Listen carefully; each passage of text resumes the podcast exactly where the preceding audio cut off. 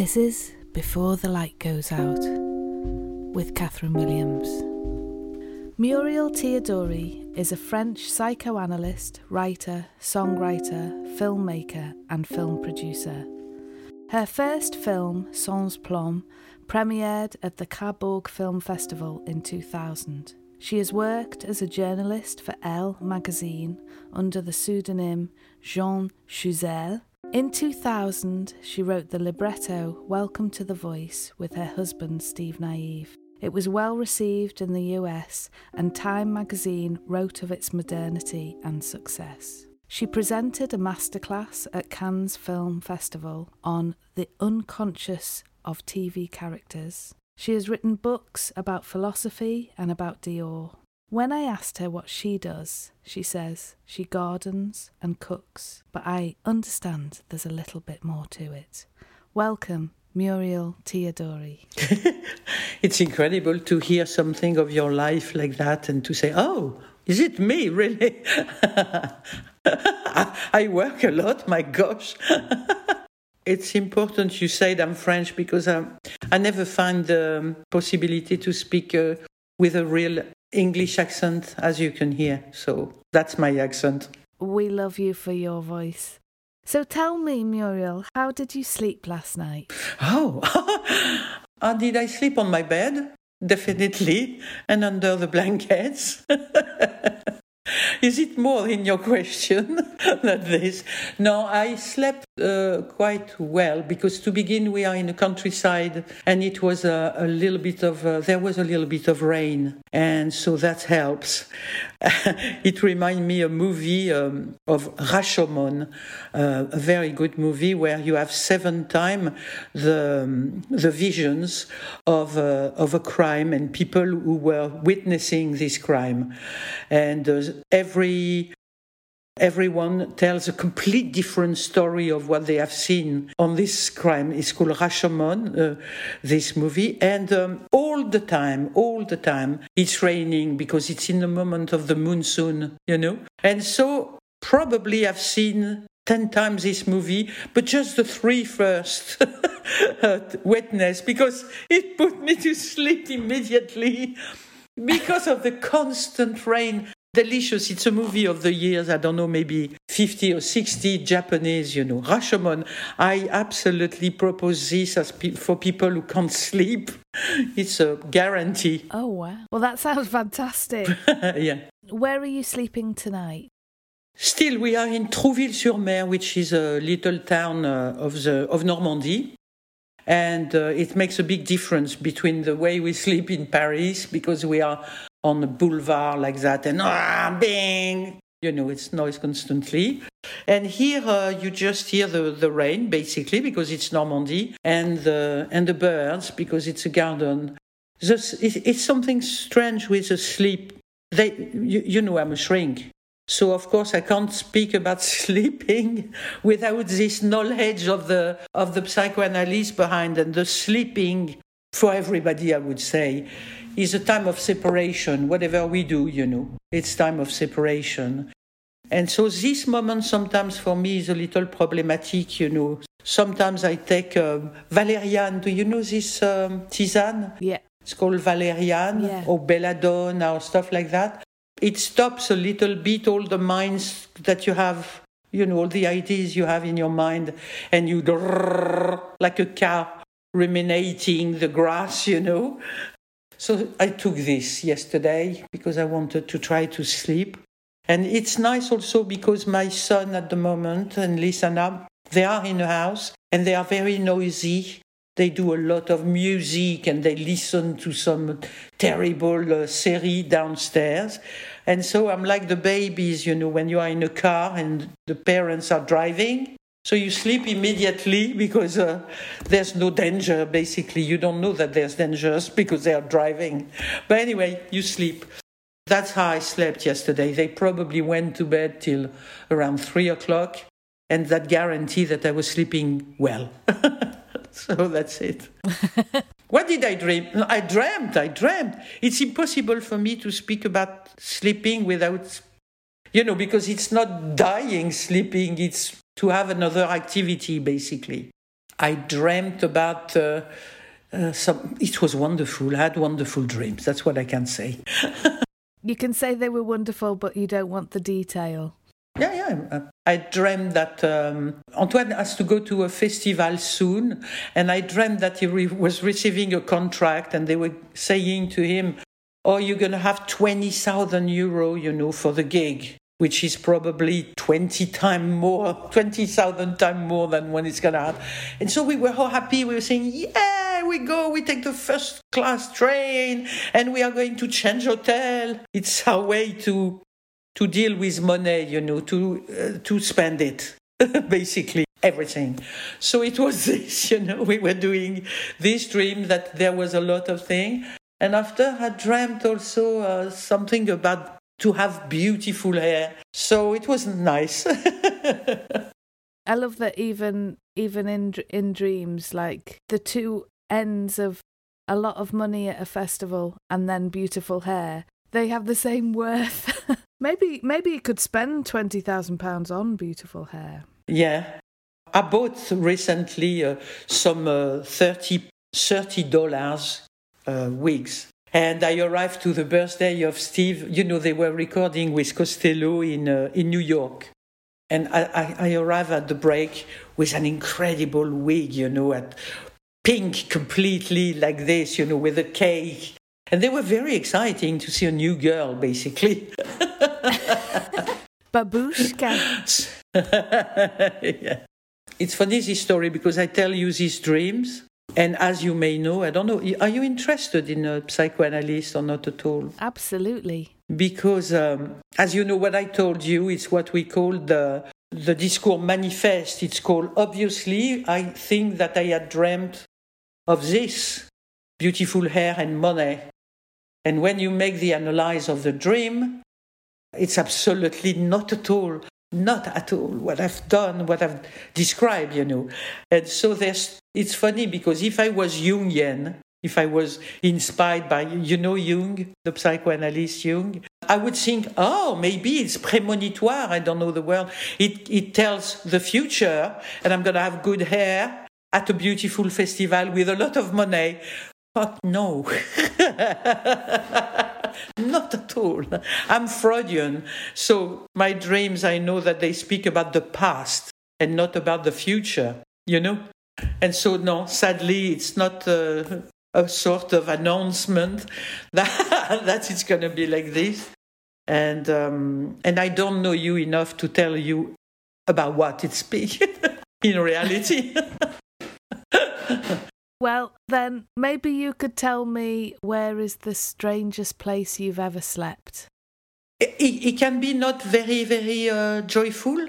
Can it be uh, the reality of what comes immediately to me? Of course. Okay, so uh, when I was a kid, when I was uh, five, I had um, a disease called consumption.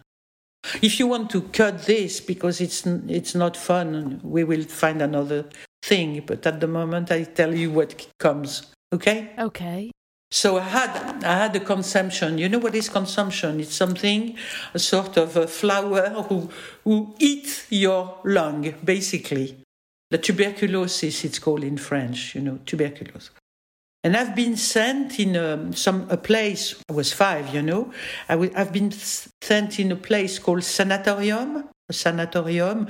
It's a house, um, a, a sort of hospital in a mountain where they try, I would say more than 50 years ago, they try to, um, to, to cure this disease. At this moment, it was a very mortal disease. You know, you didn't know if you would be saved. And uh, around me, a lot of my little fellows of six, seven years, they didn't make it. You know, but there is a very, very big uh, danger if your temperature is more than 37.3. So I don't know degrees, but I don't know, maybe you don't speak in degrees, you. You speak in degrees Fahrenheit or Celsius?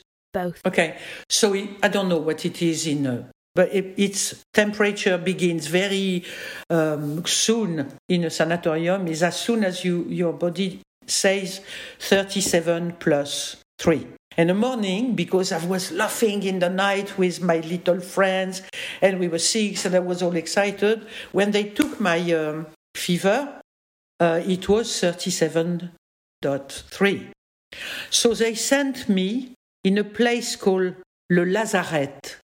The Lazaret is uh, coming from Lazare, who was um, sent in a grotte, in a cavern, uh, because they were thinking he was dead and he came back after you know a certain time. So you are basically in a pla- in a room completely alone. You can't speak to anyone you can't see anyone but you are 6 years old and you have to be in this place where you feel that you have done something wrong with your fever you know but you don't know what is so wrong in your fever and you don't know when it's going to stop and when they're going to come and get you back because you are isolated and you have to try to sleep. It's so uh, frightening in a certain way. So that's how I learned the word um, a week because uh, I was crying. A nurse came and say, "What what happened?" And I say, "How long am I going to stay here?" You know. And they say, uh, "Une semaine." A week. Oh, Muriel. And I say, and I say, wow, but what is a week? And they say, seven sleep. Seven sleep, you know. So I was knowing how to count. I was six, and one, two, three. And I say, okay, so I have to sleep quick because it's going to be very long. Seven sleep. You know, I didn't know it was seven nights. I was thinking, you sleep and you wake up, it's one sleep. but no, it was seven nights. Bless you. My goodness. I did it. But that's the strangest place. Just coming like this to my conscience because you asked me this, I should have prepared something more joyful. But um, no, don't say that. It was um, amazing. I never knew that. And six is so young. Yeah, and you don't have any idea of the time you know. You don't even know uh, okay seven sleep it's going to be days and it was days where you were supposed to stay like this you know in your bed and in this place alone and you can't have anyone with you and uh, no visit of anyone. It was a strange moment. Immediately when you say what is the strangest? Definitely this one you know but I would, pre- I would prefer to say, oh, it's this time where I slept with um, Ryan Gosling in a park. but no, it's not this. It didn't happen. Can you sleep anywhere? Well, after such an experience, yes, I would say yes. I can sleep. Uh, you know, some people they say you have to arrive, for instance, in a house or in an hotel one night and adapt for me, I love more than anything to be in hotels. So sometimes, especially because I follow sometimes Steve Nieve on tour, we just spend one night in a place, you know, in an hotel. So I'm not going to wait that I have adapt myself to be able to sleep. So no, I can sleep probably anywhere, except when it's really cold. I need to sleep with my socks and an echarpe because I can't. I would say I can't. I can't sleep anywhere except when it's really cold. This is absolutely, uh, you know, I don't sleep like that. I'm, uh, I'm shivering instead. What about a heated blanket like we have in England? What is it? You plug it in, it goes on under your sheet. Really? And it heats your bed up for like an hour so you get to sleep and then it switches off. Wow, I need that. Oh, God, did you find that in France? I'm going to buy you one. Yes! Just speaking about that, suddenly I'm, I'm, I'm feeling all warm and, and reassured, basically. it's funny this story of sleep anywhere or, or sleeping because, well, once again, it's a sort of stuff of, of a shrink. Um, we have time or we don't have time? All the time in the world. Ah, okay. Because, you know, um, the parents, most of the time, they want to um, tell a story to the kids when they go to sleep and all this kind of thing. My shrink, when uh, my son was born, he said, I need to explain to you something. It's not at all the kids who are afraid of going to sleep and the night and the no light. It's the parents. And so they need to tell a story to reassure themselves. They need to leave the door open so they are reassured that the kid is not so far. And it's all about separation, as I was telling you, you know. But it's not the kid. So he say, because you're going to have a, a, baby, I give you um, sort of advice. You put the baby as a roast beef on his bed. You give him a big kiss and you say, See you tomorrow. You turn the light, you close the door, and it's done. And Antoine, my son, he never ever had any, ah, mama, mama, bad things, you know, because I didn't. Uh, I didn't try to reassure myself by telling me a story before he sleeps. it's funny, no? Put the baby like a roast beef on the. I was shocked. I was seeing my beautiful roast beef like this of 60 centimeters and we're saying, okay, it seems we're going to try, Antoine. Good night. Long, no light, no. And it worked. He, he slept till he met a, a, a boy uh, at seven in his bedroom who was saying, I'm afraid you have to leave the light, you have to do this, you have to do that, you have to make a pee pee three times before you sleep. You know, all the ceremonial of the sleep, the ritual of the sleep, you know. And so after, he was a little less reassured. But till seven, perfect. so, do you prefer sleeping alone or with someone? I was so happy to sleep with someone. Well, basically, I've slept with in my life, let's say, uh, six someone. It's not so many, but because I never slept with my parents, I was sharing the bedroom with my uh, brother till we were 12 because my family was very modest and we had the same bedroom. So it was with someone, but not exactly. But it was very nice, you know, to sleep like that in the same bedroom. And we had a ceremonial with my brother Thierry. He was supposed to say, Good night. I was supposed to say good night. And he was supposed to say, Sleep well, sleep well. You too. Finished. If I was saying also you too, we were, we, we were supposed to do it all again because I. it was a ritual of the evening, you know, and it was supposed to be exactly like this because he was a little obsessional. So, anyway, after I slept with, um, let's say, sixth love of my life, and since uh, probably almost 30 years, I sleep with Steve. We have a massive bed. That's genius. We have a bed with two meters by two meters. So it's absolutely like a sort of royal bed, absolutely wonderful. He's on tour a lot, and sometimes I like to to sleep like this uh, alone and not to be afraid if I want to have a glass of water in the middle of the night. And so I'm afraid he's going to wake up yeah. or do something like this, you know. So, but both, I adore both. And eventually, I would love to sleep with you. I am actually dumbstruck with joy. I've been waiting for that for so long, Yuri. So it's a coming out here on the air. Finally, we get to say it. yeah. So, my next question is spoon, cuddle, or space? They don't go together because if I say space, it's fuck for cuddle and spoon. So, um, space. Yeah, I'm sorry. I love so much this feeling to be at the same time close to him, and we read, and uh, and after when it's time to sleep. I mean, for the moment of sleeping, because before I love cuddles and spooning, but for the time of sleeping, really, no, it's space. He's in this side, I am in this side. We can swap the side. I don't care, you know.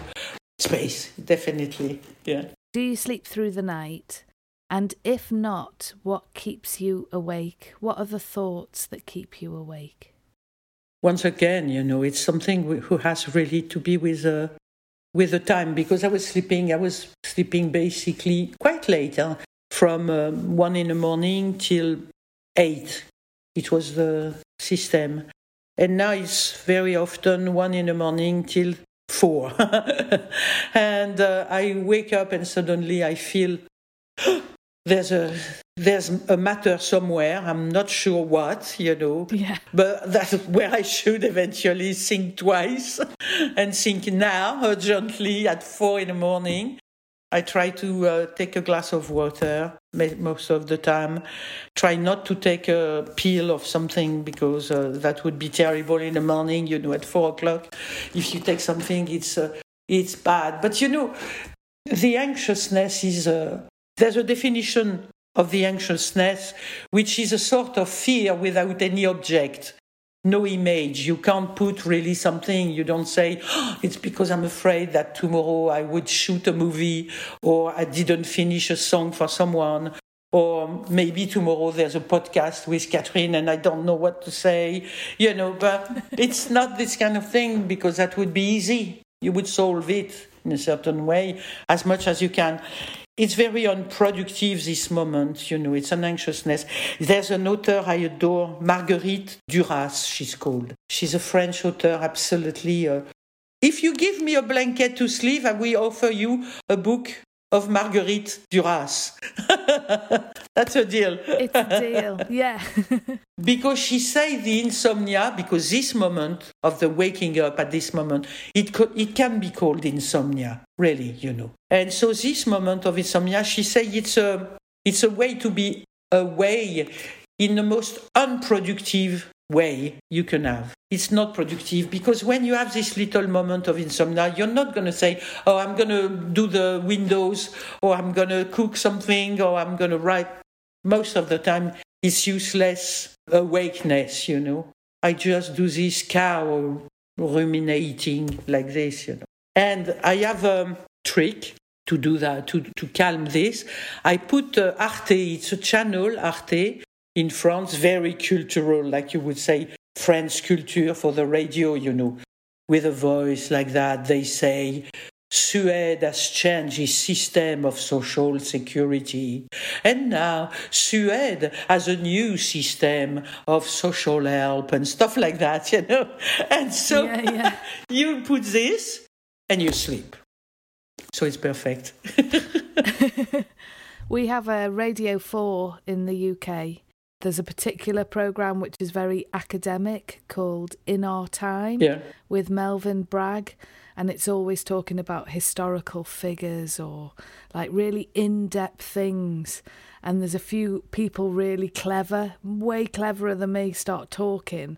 And it's just the most soothing thing because you just give way to it. You're like, oh, these are big things. Exactly. You're agree. It's fine. You're not going to be suddenly, oh my God, no, I'm, I'm not okay, you know. And suddenly, poof, you sleep. So I've organized something like this, you know, my TV, if I put it like this at this moment, turn itself down after an hour. Yeah. Most of the time, after 20 minutes, I sleep. So it's fine. You cook yourself like roast beef for an hour and, then, You're and vegetarian. then the light goes off. You're vegetarian? No. No. Ah, yeah. No, but because people say, oh, if you don't eat cheese and if you don't eat uh, um, meat or anything before you sleep, uh, you you sleep the whole night like that because the salt wake you up, and also the energy of the liver. When you wake up at four, it's because the energy of the liver the Chinese say, is waking you up because he finishes work and he say, okay, I'm done, I'm done, it's okay. Now, I'm, what next? you know, and you wake up.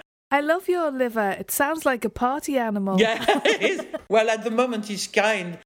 Let's say, let's say it's gonna go on like that, please. Do you write or work better in the daytime or nighttime? No, in the day.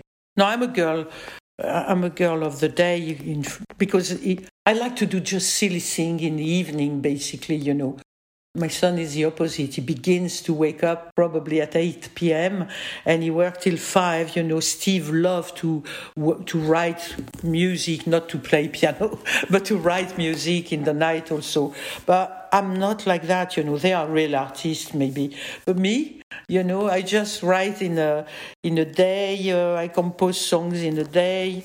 By cooking at the same time, you know. So, là, on regardait le vent, c'était un ouragan. Mm, and I try to taste the tomato sauce at the same time, you know.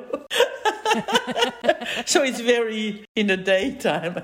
And uh, I like the light also, you know, I'm crazy. You know, I have a sort of disease. That's why I wanted to be shrink because I was imagining it would be better, but it's not.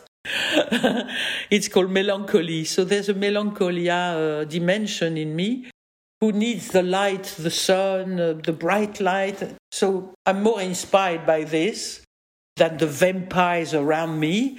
they begin to work when there's no when there's a moon over Bourbon Street tonight. I'm not like that. As I've got older, I really love mornings and where we live. Often, if I put the kettle on and I look out of the garden, there's deer in the garden. Yeah, me too. It it just makes you feel like you live in a magical place. I appreciate as well, you know, when you're talking about cooking and gardening. Mm.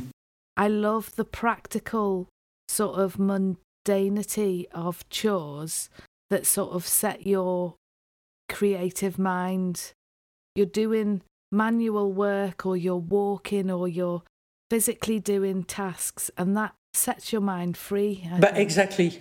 Also because um, since the beginning, you know, I wrote quite a lot. I wrote books and libretto, and uh, but you said it. But anyway, I write a lot. It's, I don't want to be so humble that I would not say that this. You know, it's true. It can be really because I take off the stinging nettles like that, you know, in the garden, and I I prepare the hortensia and the thing, and I say, oh, yeah, I have something. So I come back to the kitchen because not like um, my adorable Virginia Woolf who say uh, a room of its own, you know, you need a room to write. Me, all my life, I just, I have just written on the kitchen table. Absolutely all my life, you know. I never had a, a an office or a studio or a real place, you know, anywhere. I, uh, I'm very happy to have a paper or now sometimes my computer, and I'm on the kitchen table, and I can um, at the same time peel the asparagus and take my pen and write. So it's it's quite simple, you know. I, I don't have a very necessity, you know, to be in a in a sumptuous or even in a modest place, but just for me. I, I, I'm happy also when people are passing all around, you know. I can be happy. I'm not disturbed by humans. I love them. That's really interesting because a lot of creatives feel they need a specific place yeah. or quiet yeah. or routine. I was speaking to a, a writer a few weeks ago who was saying that she gets up at five or four or five and then writes through till about nine or ten. And she likes to get up when everyone else is asleep, just write in the quiet. And it's in her writing room and it's all really specific yeah. times. And but you remember we, we wrote a song together and uh, we we were writing on on little piece of paper uh, so messy, absolutely. And me after I was saying this sentence, yes, this sentence, and it was beautiful. No? But you get to see the. I, I do love that with a pen and paper because you get to see the oui. the working out and the shape of your thought. Yeah. Yeah. Well, I love all of the songs that we've written together. We don't need to talk about sleep, about love. It's so great, this idea you have to, to speak about sleeping because it's, uh, well, it's almost the half of our life, basically. Yes, and everyone does it, no matter what their profession is. Yeah, there's even a torture, you know, who have been invented, but people were thinking it was because um, it was, you know, it's a torture who uh, consists to uh, stop you to sleep it was Chinese, um, Middle Age. It's in a book, uh, a sort of thriller of China. Um, very great book, but of course I don't have the title here. But um, the torture consists to wake up people when you have the feeling they're gonna go to sleep, you know. And people were thinking it's because they would feel very tired, but not at all. It's because if you do that, you stop the possibility of dream because everybody dreams even if you don't remember even if if uh, they say no no me i don't dream at all yeah they are afraid to remember that they dream, but they dream, everybody, you know. So there's an activity necessary for the regenerescence of the of the brain. And it's precisely this moment where you go to paradoxal sleep and you dream. And in fact, when you do this torture, it's not because you're tired, it's because you become crazy, because you don't have this sort of uh, catharsis, this sort of uh, possibility to express something of the unconscious through the dream. Whether you remember or not, we don't care. But the brain is refreshed by this activity. It's, it's like a disjunctor. How do you say in English? The disjunctor of the electricity, you know? When uh, the electricity stunk, does that suddenly? Oh, yeah, the fuse. Voila. Voila. And you put it back, it's called in from the disjunctor, you know, the rejunct rejunction. Yeah, yeah. yeah. So the, the brain needs to do that absolutely at least each other night, you know. If not, you become crazy and you begin to have hallucination. And this hallucination, this sort of mirage, are the same thing that you have in your dreams, but you don't remember. That's all. And this torture is around that. You imagine how clever they were to know that, to know that uh, if you don't have this activity, you you become cuckoo. this has been so interesting talking to you, and I always love talking to you, and you know that. And now I'm going to be your little hot water bottle in winter. I'm going to sneak into your bed. I've come to the last question. Yeah. Can you remember a lullaby or song that sent you to sleep as a child? at the opposite of a very, very tough song. I think at the same time, there's a song from a group called, uh, you know, Rage Against the Machine. Yeah. Something like Sleep in the Fire. You don't know this song?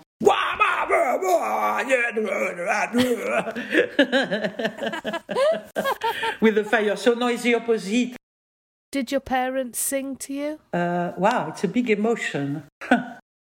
My dad was kind with me, you know, much more than my mother. So I can't tell you it's my mother who was coming to. Uh, and um, and I was really uh, when I came back from this uh, sanatorium, I had big problem for sleeping. You know, I was now seven, and it was a year completely of loneliness and very very uh, sad in a certain way, and afraid by death and all the thing.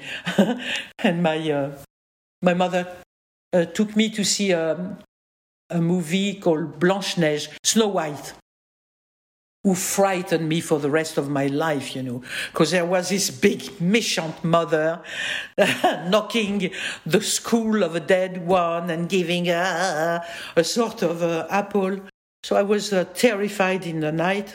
And so one night I, I, re- I was really crying, and my dad uh, came and he sang, he sang me a song It's a Au bois joli, il y a des violettes, de l'aubépine et de l'églantier. J'ai lié ma botte avec un brin de paille, j'ai lié ma botte avec un brin d'osier. And you repeat and you repeat this thing. And something happened to me when my dad was about to die. And the fucking awful, disgusting doctor said that to him. He said to my dad, uh, Well, I don't think that you will be here tomorrow morning, you know. Can you believe that someone can say that before, at the beginning of a night, and say this, you know? And so my father was so terrified, as you imagine. So I came to him and I gave him a, a little sleep to a pill to sleep and I told him two things. I told him the story of the Léthé. You know what is the Léthé? it is the, flo- uh, the, the river of the sleeping. A sort of river, if you drink it a little bit, you forget everything of your trouble. It's called L E T H A. It's a Greek word to say oubli, forget, forgetting. You lose all the remember, the souvenir, you say, the memories, the memories that stop you to sleep. So I say, I give you a little bit of a drink of a Léthé. And I sang to him till he was sleeping. Oh, bois joli, il y a des violettes. Uh, 60 years after or 50 years after. And he went to sleep and it was done. So, um, yeah, this song is very dear to me. Oh, mute. Well, it's not very joyful. oh, it's, be- it's because I'm melancholic. I always laugh a lot.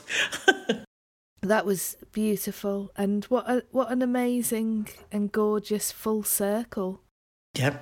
You know, the gift he gave you of the lullaby to give it back at that time. Yeah. I felt it like this. I felt this song comes back to me strangely at this moment, you know, and it's not the most beautiful song or something, but I'm sure that, you know, this voice that you repeat and it's the same thing, the same words, oh, bois joli, il y a des violes. And I was hearing my voice really like a voice of a, of a girl, of a little girl of six, you know, and he went to sleep. Oh, that's so beautiful. Thank you for sharing. You are a fountain of joy and melancholy yeah. and interest, and I'm so happy to have you on the podcast. And I'm so proud to do something like that with you, you know, because uh, because it's a privilege. It's really kind to welcome me like this. I'm very, very honored and very touched that you invite me, invited me. Thank you, Muriel Teodori. Thank you, Catherine Williams, with a beautiful voice.